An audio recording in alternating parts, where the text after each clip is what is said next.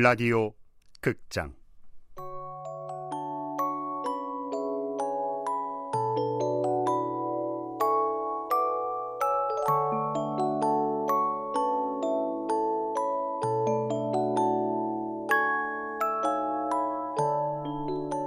(2017) 라디오 극장 스페셜. 반지의 비밀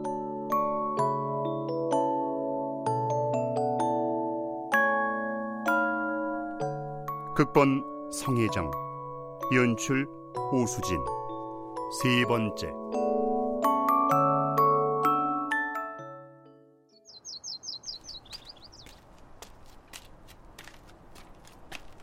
두왕리의 고진 변호사. 오늘도 어김없이 아침 일찍 일어나 마을을 한 바퀴 산책하고 돌아오는 길이다.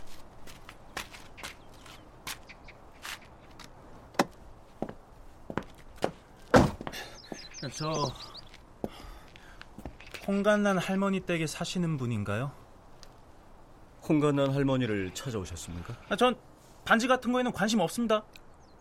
반지에 관심이 없다. 그렇다면 그 반지에 관심이 있는 사람을 기다리고 계셨군요. 그자는 분명히 이곳을 찾아올 겁니다. 일단 들어오시죠. 아이, 아, 나 저런 개를 줄도 안 매고. 오현리라는 작자가 다녀갔죠? 오현리라 지금까지는 없었습니다. 그 사람이 반지를 찾으러 올 거라고 확신하시나 봅니다. 올 겁니다, 그자는. 그리고 저는 그자에게 우리 누나를 더 이상 더럽히지 말라는 경고를 하러 왔습니다.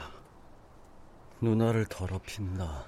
홍간난 할머니에게 반지를 준 사람이 바로 우리 누나입니다. 그 반지 싸구려 금반지죠. 안쪽에 H와 Y가 새겨져 있고 방송에서는 반지의 색깔이나 모양을 보여주지 않았어. 반지 안쪽에 새겨져 있는 이니셜도 그 반지를 직접 본 소수의 사람들만 아는 사실이고 누나 이름이 이연희입니다. 오현리와 이연희 H와 Y에는 맞아 떨어지는군. 누나가 여행 가기 전날 그자가 누나를 불러냈어요. 누나는 다음날 여행을 위해 준비할 것도 있고 피곤했지만 할 수 없이 나갔죠. 누나가 그날 오현리를 만나서 반지를 받아왔습니까? 누나 방에 들어갔더니 작은 반지함이 있더군요. 그걸 보고 가슴이 철렁했습니다. 청혼을 받고 왔냐고 물었더니 고개만 끄덕이더군요. 기뻐했나요? 수심 가득한 얼굴이었습니다. 오현리라는 사람은 어떤 사람이었나요? 소설을 쓰는 작자라고 들었습니다.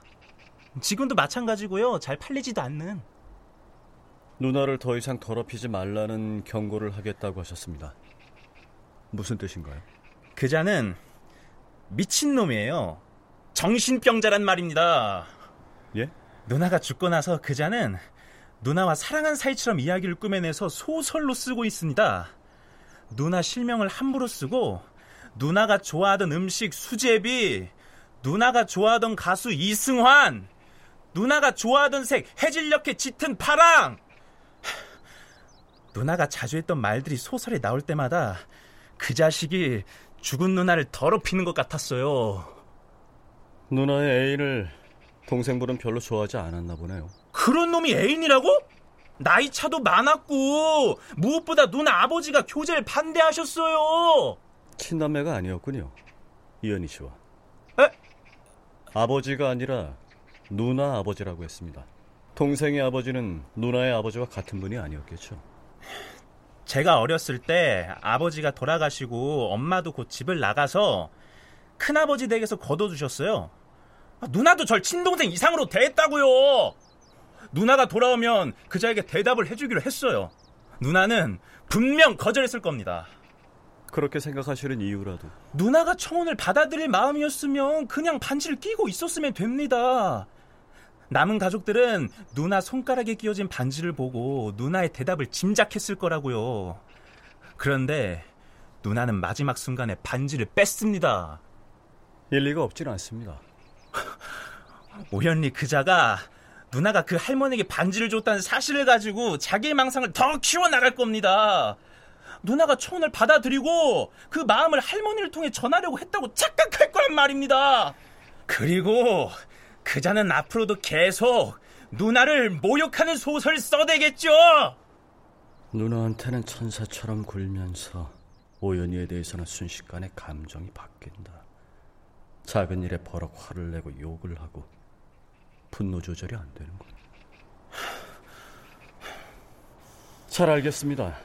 만약 오연희 씨가 찾아오면 지금 말씀해주신 내용을 참고하기로 하죠. 여기 계속 기다리고 있다가 그 자식이 찾아오면 내 손으로 그냥 타인의 집 주변을 배회하거나 초대받지 않았는데 집에 들어오려는 행동은 경범죄 처벌법과 주거 침입죄 적용 대상이 됩니다.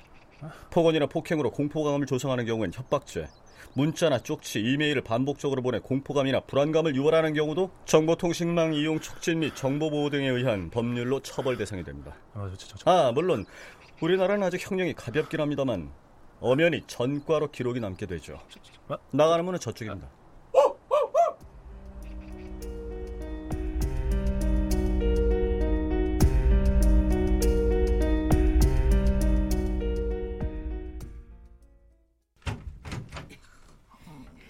아직도 자는겨? 그냥 내가 똥근형을 쳐달라 그래. 아 몰라 몰라 난 잘 거야. 아이고 밤엔 못하고 낮에 잔단 말이여 아니래나 아나 요즘 밤마다 소설 쓰잖아 연애 소설. 여행 작가 한다더니 그새 소설 작가로 바꿨다냐? 참 나 이 안 그래도 밤마다 자판 두드리는 소리에 그냥 한숨도 못 자겠구먼 무슨 소리야 홍여사? 홍여사 코 고는 소리에 내가 글을 못 쓰겠구만. 근데 연애도 못 해본 것이 연애 소설은 뭔 수로 쓴디야? 홍 여사가 얘기해준 그 두 사람 그 얘기를 쓰고 있어. 나중 되면 다 잊어버릴 것 같아서 써놓으려고.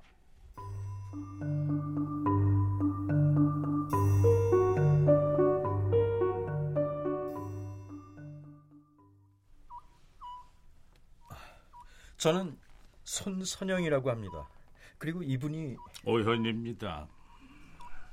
오현이란 이름에 고진의 얼굴에 미세한 긴장이 떠올랐다가 사라진다.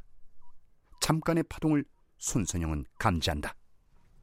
퍼즐을 맞힐 시간이군. 그 반지는 제가 20년 전 그 사람에게 준 게 맞습니다. 그 반지가 맞다면은 그분이 왜 반지를 되돌려 주려고 했는지 오현희 선생님은 알고 계시겠죠? 내게 꼭 전할 말이 있었을 겁니다. 천할 말이라 여행 떠나기 전날 제가 그 사람에게 청혼을 했습니다. 왜 하필 여행 가기 하루 전날이었습니까? 그건 사건과 무관한 질문입니다. 선생님의 프라이버시이기도 하고요. 반지를 돌려준다는 건 선생님의 청원에 대해 yes가 아니라 오히려 no라는 대답을 뜻한다고 생각할 수 있지 않을까요? 그건 상식에서 벗어나는 추리네요. 상식에서 벗어난다고요? 선생님은 그분이 여행을 떠나기 전날 프로포즈를 하고 반지를 드렸습니다. 만약 노우라는 대답을 할 거라면 그 반지를 다음날 여행지까지 가져가지 않았을 겁니다. 그건 왜죠? 돌려줄 반지를 굳이 여행지까지 가져가는 사람은 없죠. 분실할 위험도 있고. 그런 반지라면 상식적으로 케이스째로 집에 두고 갔겠죠. 호연이 선생님, 청혼을 하고 대답을 들으셨습니까? 아니요. 대답은 그 사람이 여행에서 돌아오는 날 해주겠다고 했어요. 여행에서 돌아오는 대로라면 내가 공항에 마주 나가기로 약속했었지요. 그분이 청혼을 승낙하건 안 하건 귀국하는 날 공항에서 만나기로 약속했다면은 반지는 집에 두고 가는 게 아니라 여행 가방에 넣었을 가능성이 높죠. 예스라면 더없이 소중한 물건이니 간직하고 싶어서 노라면은 돌아오는 길에 바로 돌려주기 위해 추리 소설 작가와 어둠의 변호사가 이 상황에서 추리력 배틀을 벌이고 있다. 지금까지는 고진 1승. 오현희 씨를 찾겠다면서 이현희 씨 동생이 다녀갔습니다. 역시 오현희 씨는 그동안 이현희 씨와 오현희 씨 본인을 주인공으로 한 소설을 써오셨다고요? 그게 무슨 문제가 됩니까? 고인에게 누가 될 만한 표현? 이현희 씨 집에서는 오현희 씨를 못마땅하게 여겼다고요. 그건 사실과 다릅니다. 아킬레우스는 거북이를 따라잡을 수 없다. 날아가는 화살은 항상 멈춰 있다. 제 눈의 역설이라 당연하고 상식적이라고 생각해왔던 것에서도 논리적인 허점을 발견할 수 있지요, 물론.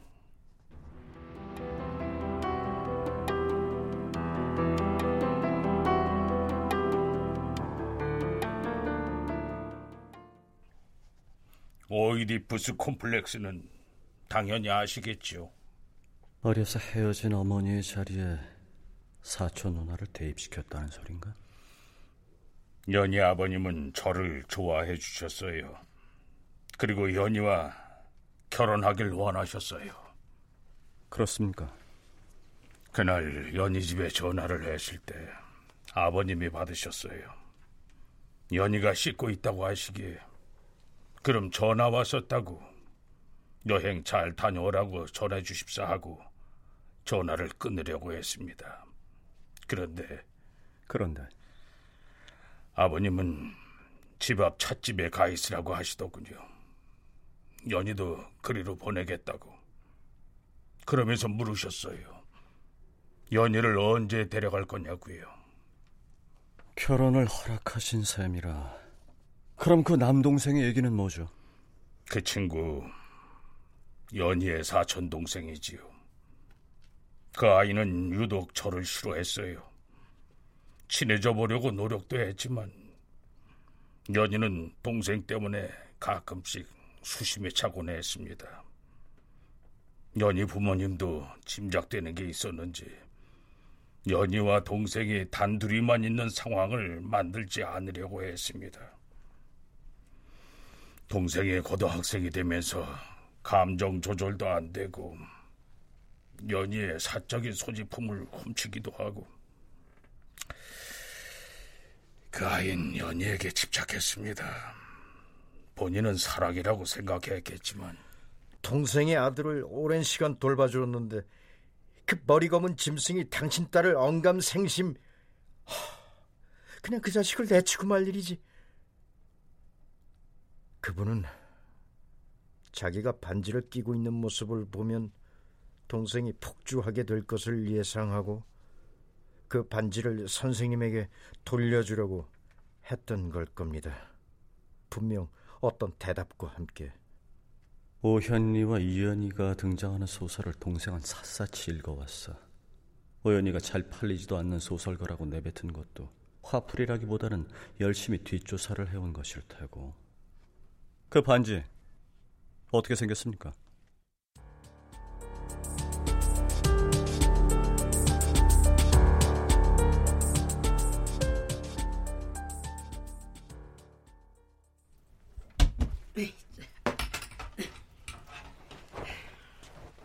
홍 여사, 아직 겨울 다 끝나려면 멀었구만 어딜 간다는 거야? 에이고 텔레비전 출연도 끝났고 두항이 내 집도 궁금하고 이제 슬슬 내려가 봐야지 여름엔 두왕리에서, 겨울엔 서울에서 무순이랑 지내니까 좋았어? 지랄한다 또 무언 얘기를 듣고 싶어 이런디야? 아 참, 홍 여사, 고 선생인가 하는 그 아저씨가 얼마 전에 반지 주인 찾았다고 하지 않았어? 근데 왜 아직 연락도 없어? 음, 누군지 꼭 보고 싶었는데. 참 그러게 응? 나도 언제 오겠지 오겠지 했는디 아휴, 자, 이럴 게 아니라 생각난 김에 전화를 해봐야 쓰겠다.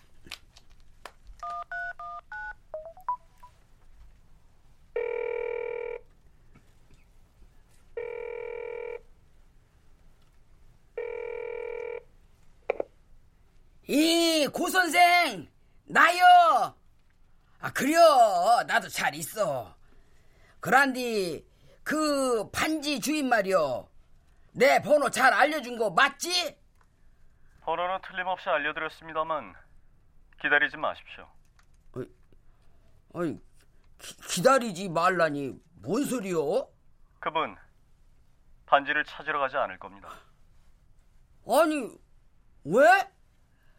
사랑하는 사람의 죽음을 자기 눈으로 확인하지 않은 이상 그분은 연인의 죽음을 받아들이지 않아도 됩니다. 유해도 유언도 유품도 확인한 적이 없었으니 그저 20년째 여행에서 돌아오지 않은 것뿐이라고 생각하면 되는 거죠. 그런데 반지를 돌려받는 그 순간 연인의 죽음을 손에 쥐게 되는 것입니다. 그러니 할머니를 찾아가지 않을 거란 얘기입니다. 장례는 죽은 자보다는 남은 자들을 위한 부분이 더 큽니다.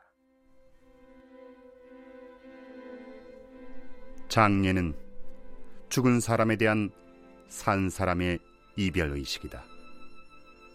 유해를 찾지 못하면 제대로 된 장례를 치르기도 어렵고 남은 사람들은 먼저 떠난 사람에게 제대로 이별을 고하지 못해 평생 마음에 얹고 살게 되는 것과 마찬가지다.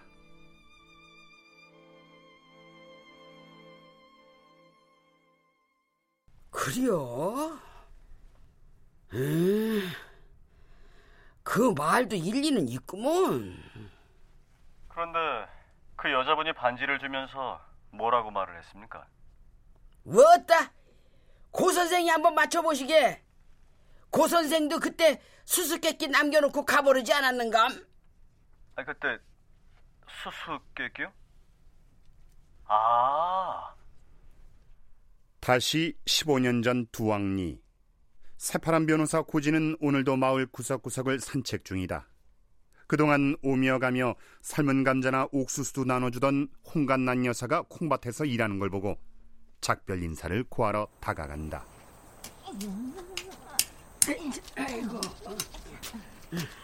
올해 콩농사는 어떻습니까?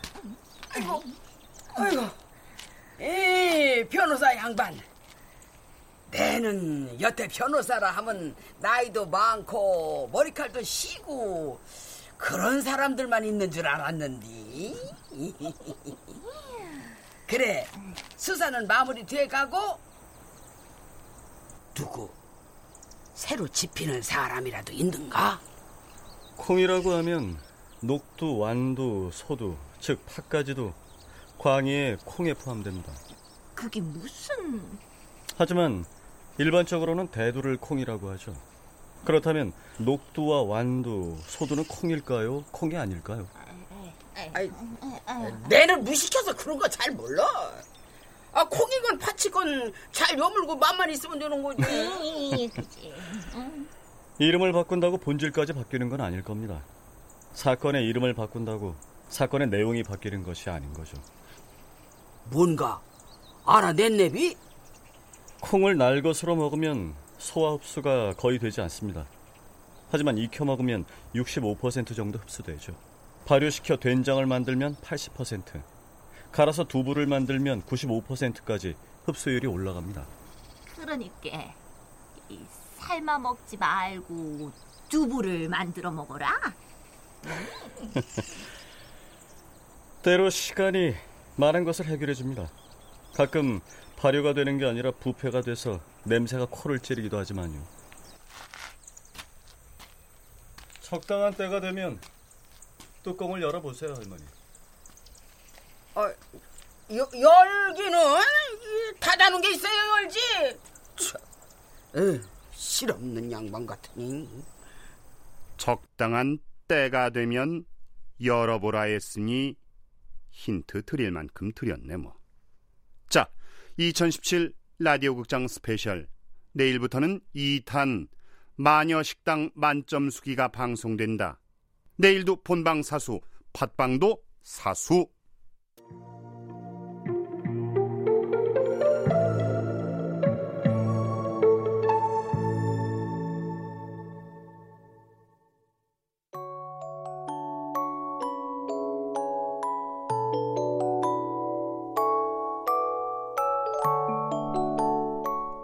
(2017) 라디오 극장 스페셜 반지의 비밀 성혜정 극본 오수진 연출로 세 번째 시간이었습니다.